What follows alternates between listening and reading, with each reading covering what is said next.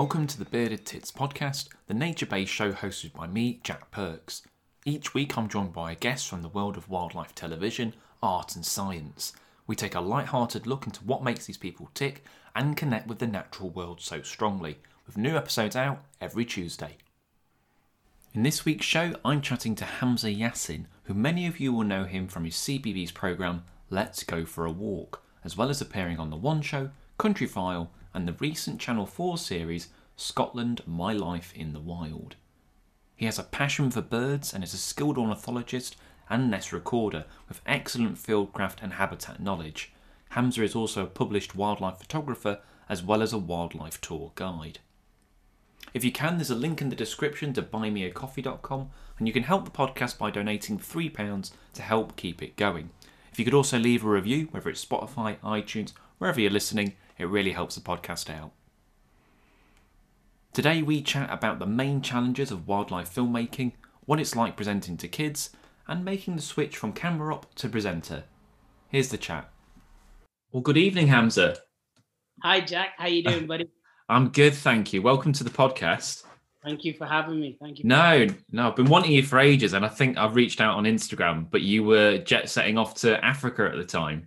Yeah, that's right. You said, "Can you do this weekend?" I think I was like, "Funny question. I'm just about to leave off to Africa, so hopefully when I come back, you can uh, give me a little uh, reminder, and I'll, I'll be happy to be on your show." How was the How was the trip? Was it good? What What were you? Can you say what you were filming, or is it top top Um, secret? Yeah, I can I can give you a broad uh, idea. So we were filming the the African migration. We were getting lovely Ah. Um, awesome. So we were in Africa, the motherland. Um, if, if anyone's recommending it or it's on their bucket list, definitely, definitely go. And safari is nothing like what you imagine. They're everything like you would imagine. Um, okay. It's it's a wonderful place to be. So Is that your first time uh, doing the migration, like going out and seeing that? yeah, so I'm born and bred in Africa. I'm born in Sudan, uh, and I grew Ah. up there. But the migration doesn't really pass by us. Uh, in southern Sudan, maybe, and in northern Kenya. Uh, but we were over in Tanzania, and it was just phenomenal. Wildebeest and zebras until your eye can see, like as far as your eye can see. There's just black dots and black and white stripes everywhere, and it was just Wow. wonderful, absolutely wonderful. Awesome. It's just one of those kind of, like you say, bucket list animal encounters, isn't it? yeah you see it on tv and you see it on like the big documentaries and david attenborough's voice is talking over it and it's just nothing like being there. It's it gives you a very good inkling on what you're going to see but nothing like when you see it with your own eyes. Um, so highly recommend it for people. Yeah. I bet. I bet that's absolutely awesome. So you studied at the, the University of Nottingham. When when was that? Is that a few years ago now, I'm guessing? well, I yeah, I did my masters there. That was I it, that was it. Bangor University. um, Oh, okay, a okay. Conservation course there. I think it was 2008. I did that, and yeah, phenomenal. Uh, really, really loved the university. Bangor's been so good to me. A lot of people who did the zoology course, some have gone on to do stuff with animals, some haven't. But for me, I think it was such a strong course, very well designed to allow me to be where I am now as a wildlife camera operator, but also just for the animal conservation side and animal behavior, understanding animals and knowing how to at least go into the conservation side of things, and also to use my platform as a camera operator to tell the story of conservation. Um, so really big kudos to Bangor University, um, and thank you to them really. Because I, I don't know if you know, so the, the the master's course that you did at Nottingham, so I teach on that now. I do a little part Ah. part time teaching. So I was talking to David and Steve, and I said, "Have you got any any dirt on Hamza that I can bring up during this?" And there was nothing too incriminating. The best they could come up with is that you found uh, an enormous sea snail rock pooling. All right, I can't even remember. Can you that. not? Now they No. sent they sent me a picture, so I know you did it. So a sea Oh. because it's a fish. It's a, it's called a sea snail, but it's a fish. And um, Right, okay.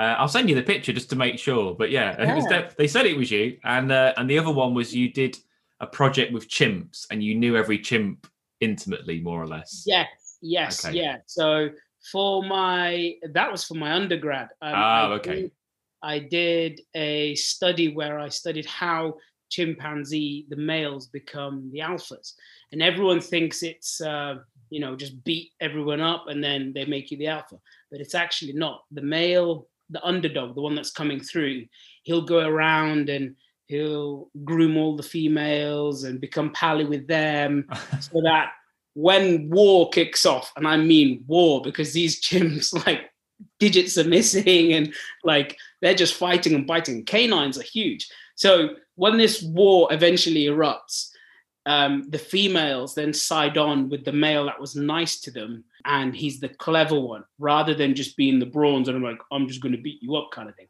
So it was a really lovely dynamic to be able to see that. And you have to sit and observe these chimps for long hours. And slowly slowly you know you start realizing who the characters are who's going to be funny. And yeah you'll know them one by one name for name. So um, yeah it's lovely. So they have different personalities today they've got like kind of yeah for sure for sure. So we had euro. So they're all named after uh, money. So like we had tuppence sixpence euro shilling. Um, and Euro was this young female that was still kind of like adolescent. Um, and she'd go up to Sixpence, who was the alpha male at the time, and she'll raise her hands really high in the air and just like slap him on his back.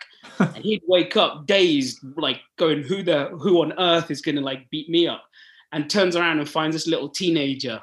And males can't really beat up the children in chimpanzee society. So then he's really frustrated and he was like, the nearest chimp, he just takes it out on them. so it was really funny. Like she knew she was like, she wrapped, had him wrapped around yeah, her finger. It's like immune. Um, and I'm sure it was her, her dad, but he can't do much about it because if he touches her, all the ladies, all the mums will go crazy and just beat the alpha male. um, yeah, it was crazy. lovely. Yeah, it was yeah. really lovely to see that side of things. And um, uh, record it all. So yeah. yeah. spend enough time with them, you're going to pick up stuff like that, aren't you? And Indeed. and you've you've done you've done some stills as well as well as video. Is that right? Yes. So I've, I, I always ask this whenever I've got a a camera operator on are you have you got a preference do you prefer stills i'm guessing video is more the kind of work that you do now but if you had a had a choice would you rather do stills or would you rather do the video side that's a very good question jack i would say i started off in stills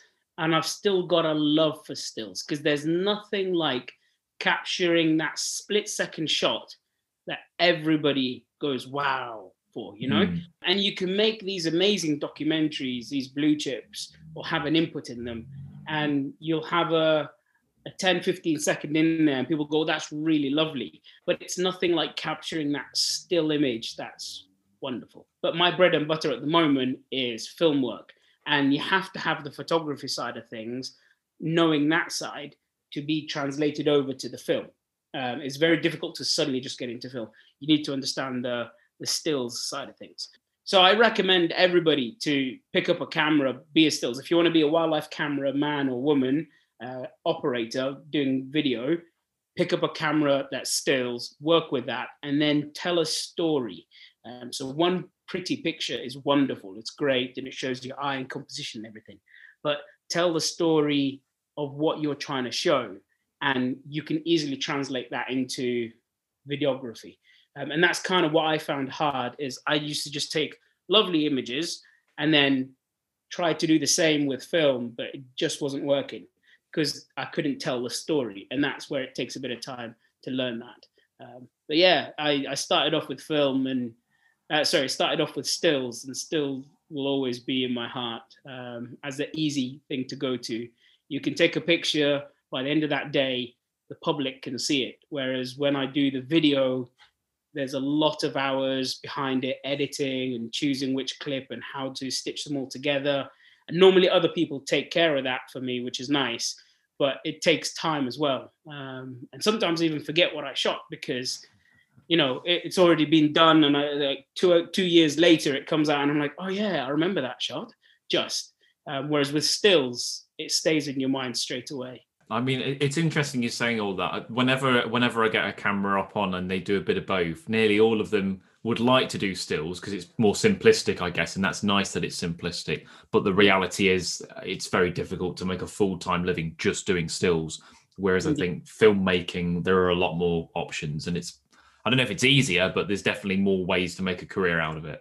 That's right. Yeah. So with just with the amount of gear, for example, if you're a more vulnerable person, you can't take heavy loads on your back and you can't hike long distances.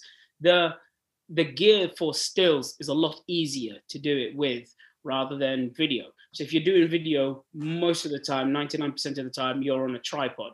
If you're not on a tripod, you're on a stabilized gimbal that needs some form of transport, which is a quad bike, a truck, or something along those lines. So it's a lot of heavy gear to carry around. Whereas still, like you said, it's very simple. You click the image, you can do a quick edit, and done. You know, it's it's it's lovely. Yeah, it's a nice quick process, isn't it? And so you mentioned about wildlife filmmaking. What would you say are the the main challenges of wildlife filmmaking? Storytelling is a okay. big challenge. So getting a beautiful shot of an otter feeding is wonderful, but what's it doing? Like, where does this fit in your story about otters? What are you trying to tell? And it takes a long, long time. It sometimes it's not successful, which is annoying. Whereas if you take a still of an otter feeding, for example, it's a lovely image. You can show that straight away. With videography, it takes a bit of time to get all the shots that you need. So the waking up early, getting the time lapse of the sunrise, and you know, finding the otter, then photographing it. And if it gets scared, it moves away, and you've lost some of your shots. Whereas if you with stills, you've got that shot, and if it moves away, you've still got the shot. Um, you kind of have to tell that story, and that's really, really difficult finding those stories, and then finding the story that's not been told already. You know, we've all seen lions catching zebras in the African savannah, but how can you make it interesting? Whether that's new filming techniques or a new interesting story. So maybe the lionesses have all died and he's got to look after the cubs, and that's never been done before. So then people are tuned and interested. So it's finding the story, telling the story correctly, um, and then just the patience. Everything takes so long. Um, some of these big documentaries take four years to film, and you've just kind of got to be patient throughout it all and try and like stitch it all together. Um, so yeah. yeah. Yeah, it must be great when you've been doing those sort of things. I mean, you said like you've shot something and you forget about it, if it's a four-year process and you're like, "Oh yeah, I did that," it must be quite nice to kind of see that pop up. Yeah, yeah, it is, and it's it's actually kind of it's a nice feeling because you kind of go, oh, that, that's a cool shot, you know. then sometimes if you're learning a new technique, you kind of go, who on earth shot that? And, oh, hang on, that's me, you know. and it shows how much you've improved in those four years to what the new techniques and eh, like a lot of things is happening now in the wildlife filming world. So thermal imaging, drones, um, you know, long lens. It's all underwater. It's improving so quickly that you know you forget where you were four years ago, and then you get a sudden surprise. If it's good, you were like, "Oh, that's good," and if you look back at it, you're like, "Oh, I could have done better now if yeah. I had the technology of today." Um, so yeah, it's it's kind of nice looking back as well. You reminisce on what you did and what you got up to because I, I, guess as well with the bigger series normally I, I, as i understand it you don't get to keep the footage do you so say if you're filming for a blue chip that so when you're saying oh i haven't seen that before people might think oh but you shot it you can see it but you you send the cards off and that's it isn't it like you yeah. you don't really yeah. get to see that again that's right so you can have a quick look at the back of a ca- of back of camera when you're actually there. So the action's finished, you can kind of quick look yeah, it was in focus, I feel happy. Then you literally hand the card over to the producer or the director, and then they take it from there. Um, and it goes through all the process of color correcting, editing, and eventually see the final product. And if you're lucky, you get to see it before it airs. But most of the time, you kind of sit back with everyone else. You tune in at eight o'clock, you put the TV on and then you go, oh, so that's the shot that they took from mine. Or um, and sometimes you go, but I shot so much more. Where did all that go? And that's part of the industry. We're always trying to become better and better. So an average shot is no longer needed. We need more than average. We need to surpass ourselves each time as camera operators. So yeah, a lot of the times I don't get to see the shot again um, until it's near done or completely done. And um, yeah it's a good surprise. it's a good surprise. Yeah, I guess because you're like, oh, I hope they use because I've done bits before and I'm like, oh, they're gonna they're gonna use loads of this. This is gonna be great, and then it's like 20 seconds or whatever. I'm like, Yeah. bastards. Yeah. but what you know, what can you do? But I guess that's Yeah. telly. And, telly. and the tough thing is me and you know how hard it is that we took to get that shot. So we could be we were out there for two weeks getting that shot um, on getting everything in between in those two weeks. And they only use that five seconds or they only use that four seconds. And then you kind of go but what about the rest of the two weeks? Uh, Yeah. but then they're trying to sup- uh, su- su- surpass is that the way? Trying to improve every time from the shot that they got last time. So Yeah. uh, Yeah, I don't begrudge him too much. I'm just happy. I'm just happy for the work half the time. But yeah, I know. I know exactly what you're what you're talking about. Uh, so so when did you make the switch from behind the camera to in front of it? Because I imagine some camera operators that would fill them with dread. So was that was that something that you kind of you always wanted to do, or was it like right, Hamza, we want you in front of the camera now? Like how, how did that kind of? Um, yeah, that's a, another good question. I I was always behind the camera, and I never really thought of being in front of camera. And I always admired people like Steve Irwin, God rest his soul, and yeah, same here. Yeah, I loved him. I want to do what these guys do, and if I can't do what they do, I'll be the cameraman that films them doing what they do. Um, so I never really had the thought of being a presenter, but slowly, slowly being on these shoots, one of my friends was like, "You know what? I think you'd be great on camera." And I'm like, "Oh, yeah, maybe. I'm not sure. I don't have the body type or you know the charis- charisma or something along those lines." But she was like, "No, no, don't worry." Um, and she contacted her friend who was doing a story about up and coming wildlife cameramen and women um, and she asked me to come down. They did a little little bit of uh, filming with me, and all of a sudden, the next thing I know is I'm sitting on the one show on the sofa uh, with these amazing people, and it basically took off from there. So my agent then saw me because one of her clients was on TV at the time and really wanted me to meet her. And she said, "Look, I think you've got a personality for TV. Um, let's see where this goes." And yeah, that was that was it really, and it took off from there to being Ranger Hamza uh, on CBeebies with my own show called Let's Go for a Walk, to then doing more Countryfile stuff, doing more one show stuff, um, and eventually I got my Channel Four documentary, Scotland, My Home in the Wild, um, and it's it's just phenomenal. yeah, To- it's great that it's working out for you. It's really good to see you doing all that. Um, yeah, And you mentioned CBB. So how did you find presenting wildlife to a mostly young audience? Like, did you have to do anything different, or do you just kind of treat them treat them the same? Or yeah and i think that's that's the most important thing is yes they are children but don't treat them like children don't Okay. dumb everything down for them speak to them as if they are teenagers adults um, sometimes you have to simplify things just for them to understand it uh, but i think kids are way more open to understanding things than some adults do they have much more of a creative mind if you give a child a crayon and a pen uh, sorry, a crayon and a paper, they'll draw these elaborate uh, designs, and you're like, wow, you, this is beautiful.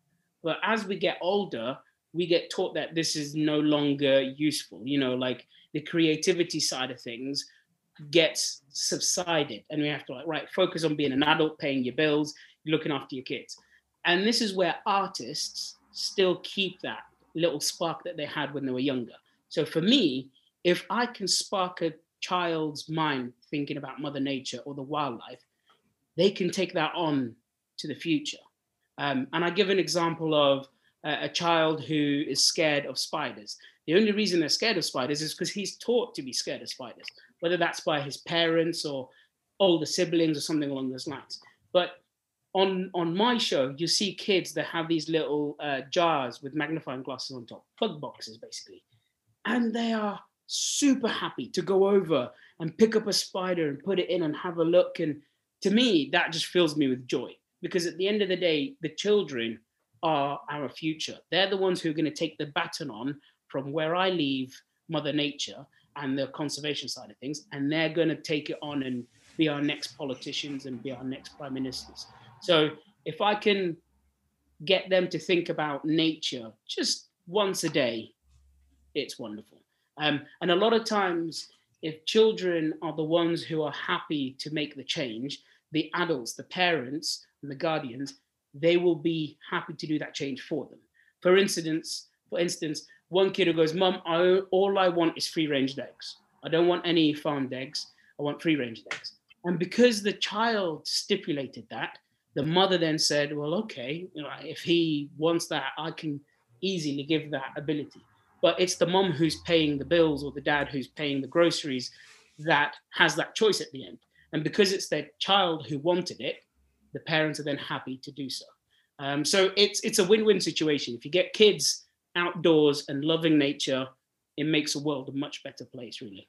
Yeah, it's a great way of looking at it. I like that analogy of just sort of like lighting the spark on them. That's uh, yeah. a good way of, of thinking about it, I guess. And you're now living. So I think we, we talked about this briefly before we started, but you're living in the west coast of Scotland. So that must be an amazing place uh, to live. I was I was just about to say what drew you there, but I'm guessing it's an easy. that's an easy one to answer. Well, yeah, kind of. So most people think it's the wildlife that got me here, but it's actually a university friend of mine who's been begging me to come on this holiday with them, family holiday that they've been doing for 30 years. Um, and eventually, I went down to their house uh, in York, uh, Yorkshire, and I saw a picture that they took of a stag, and I said, "Whoa, where did you get the shot?" And they said, "Oh, we've got it in the west coast of Scotland. This holiday that we've been asking you to go on." Um, and we took it with our mobile phones. It was just outside of the car. I was like, right, are you going again this year? If so, can I please come along? Um, and I just absolutely fell in love. So to get to where I am, you have to go through Glencoe. Ah. It's just phenomenal. You know, I've never seen mountains like this. Uh, studying in North Wales, I saw a lot of mountains that were beautiful, but nothing like Glencoe. And looking out the window, I see my first ever wild stag high up on the hill. I'm talking about 500, 600 meters up the mountain. And I was like, please stop, let me take a photo. I'm never going to see this again. And they were like, just come on, get in the car, get wait until we get to show you this place and you'll understand how much wildlife's there. And again, lo and behold, as soon as I was here, my mouth was just to the floor. Um, the amount of wildlife that's here is phenomenal. And two weeks later, I was back for good. Um, I basically spent a week convincing my parents um, I'd like to move out um, I'm going to move out. And they go, okay, fine. It's a phase he's going through. Give him like two weeks of living in a tent. He'll be back again. Um, and I spent the second week preparing my car to be my home for the next, God knows, I didn't know how long. It turned out to be nearly nine months um, that I lived in my car before I found a little tiny spot to live here. But that's how much this place means to me. And I just absolutely fell in love with it. And that was nearly 10 years ago now. Um, All right, so you've been up there a while then. Yeah, yeah. I've been here. I got my house only three and a half years ago. Yeah. I was moving around. So I lived in a caravan with no heating and running water. I lived in my car for nine months. I lived in another caravan. Um, but that's only because I love the area. I didn't mind kind of having the primitive lifestyle and suffering with the cold in the wintertime, um, to then eventually being able to photograph basking sharks, the aurora, otters, eagles. There's even killer whales that come past. So John Coe, the famous orca, um, and Aquarius, they come past where I live, and it's just like being able to be in a place where there's the potential of seeing orcas, which I've seen twice in the 10 years that I've been here, um, and wildcats. It's just, you know, it's unheard of. And only because this place is so remote, um, and there's only about 150 of us who live in the village. It allows for the wildlife to thrive and be uh, here as such. Um, so yeah, it's a phenomenal place, and it, the wildlife did draw me up here for sure. Have you got a, a favorite subject up there? Uh, I love my eagles. I ah. absolutely love eagles. Just because from where I where I sit in the morning, I look out the window and there'll be two eagles sat in the winter, the whole winter, they'll be sat there and they kind of use that spot to hunt from. So you can see them hunt, constantly hunting ducks um, and they come back. But we've got the otters and the eagles um, and, you know, all the deer you can even ask for. Uh, but I really do love my eagles. They're, they're just something special about seeing them soar in the sky. And I always think if I ever, if reincarnation is true, I'd love to come back as an eagle. Is it uh, sea eagles or golden that you get there? Uh, we get both. So the ones Ah. that sit outside my house are the whitetails, the sea Yeah. eagle. Um, but just around the corner, I've got a nest of golden eagles as well. Um, Oh, fantastic. Uh, yeah, and so I know the four birds individually. So in the sky, I can be able to tell which one's which. And um, yeah, they're just so we've got Lawrence and Agatha. Uh, they're the white-tailed eagles. I've named them. Um, and then we've got Lady and Assassin. Uh, assassin only because he is just a machine at bringing back to the chicks. Um, and yeah, he brings back uh, foxes. So at first I thought it was a fox cub, but it's actually a fox through the binoculars. Uh, oh, are they big enough to take an adult fox? Are they? Yeah, yeah, Yeah. yeah, yeah. That was a Goldie male that brought Wow. it back, which is like crazy to think of the size comparisons between the two. So a whitetail, I can expect that, or a female Goldie. But this was a male Goldie that brought it back. That's why I call him Assassin.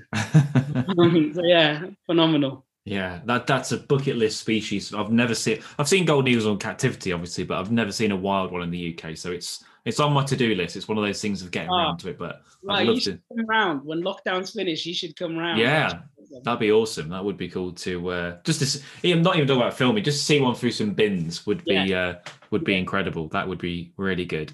And you recently you've just done um, Scotland, My Life in the Wild with Channel Four. So what was that like? That must have been amazing working on that. Yeah uh just absolutely out of this world. So um i never thought something like this. So first of all i'd like to thank channel 4 for giving me this opportunity. Um but also to be able to film it in a place that i love and to show the animals that i really care about and have that platform. And not just a 10 minute or a 15 minute piece. A full hour was just you know mind boggling for me. Um it's it's a story that I've always wanted to tell, um, and how beautiful my village is in comparison to their relationship with the wildlife. Um, so yes, there is a little bit of friction, but also there's a lot of harmony. Um, so the people who have chickens understand that there's pine martens here, and if they lose one or two chickens to a pine marten, they go, "Oh well, that's nature as such." Um, so it's not like we hate the pine marten, let's get rid of them. No, we kind of have to live with them because the pine martens was were initially here.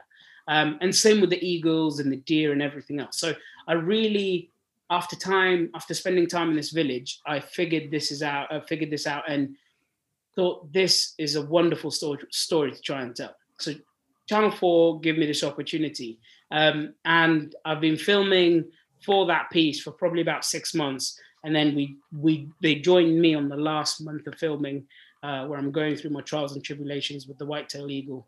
Um, and yeah, to be able to put my village on the map and to show the beauty of it and to show other people what can be achieved if we live in harmony with Mother Nature um, was great. And also to be able to have the, because people love the 10 minutes at the end of these blue chip documentaries, these amazing Attenborough documentaries, as people call them. The 10 minutes at the end of how they do it is fascinating to people, and more and more people are tuned in to see that. So to have a full hour long of that, and they see me behind the camera filming the stuff, I think it hit people, and they kind of go, "Oh, this is great! We really love this." Um, so yeah, it was it was amazing, and Channel Four asking me to do more, so hopefully we'll roll it out over Scotland and try and cover a lot of more ground, like rather than just the west coast for me go and see like the Cairngorms, the East Coast, and even try and like dip my toes into the sea, venture to see what's under the water, because because it's out of sight doesn't mean it should be out of mind as such. Yeah. And there's a big, big part that the oceans play in Mother Nature, carbon footprint, all that kind of stuff. Um, so yeah, we'll watch this space basically. Yeah, that'd be great. I bet people can't wait uh, for that to come out. And if people want to, because I think this by the time this podcast comes out, this will already been out, but it should be on 4OD or more or what, Yeah, more I for think- whatever. Uh, more for yes, More for, yeah, yeah. Um, and yeah, just Google it. Um, and Scotland, my home in the wild. It should be uh, uh, easy to find, really, or just type in my name. I think the first thing that comes up is that uh, documentary. Great stuff, buddy. Well, look, it's been fascinating chatting to you and kind of hearing your thoughts on it all. So thanks for coming on. Thank you so much for having me, and I look forward to seeing you when you come up to Scotland. Yeah, I will. I'll definitely. i will definitely take you up on that. So you might regret saying that, but I'll be up there. No, I'm going to see some goldies. not at all. Not at all. Take care, Hamza. Cheers, buddy. See you soon. Bye bye. That was Hamza Yassin. What a lovely guy. I'll definitely make my way up there at some point to go see those golden eagles. That sounds fantastic to me. Don't forget you can follow us on Twitter at TitBearded, and there's also our Facebook page, The Bearded Tits Podcast. In the next show, I'm chatting to Springwatch presenter Gillian Burke as we talk about how voice work is different to presenting, if she was nervous about joining the team, and why we see so few people from BAME communities on nature reserves. This has been the Bearded Tits Podcast. I've been your host, Jack Perks, and I'll see you next week. Cheers.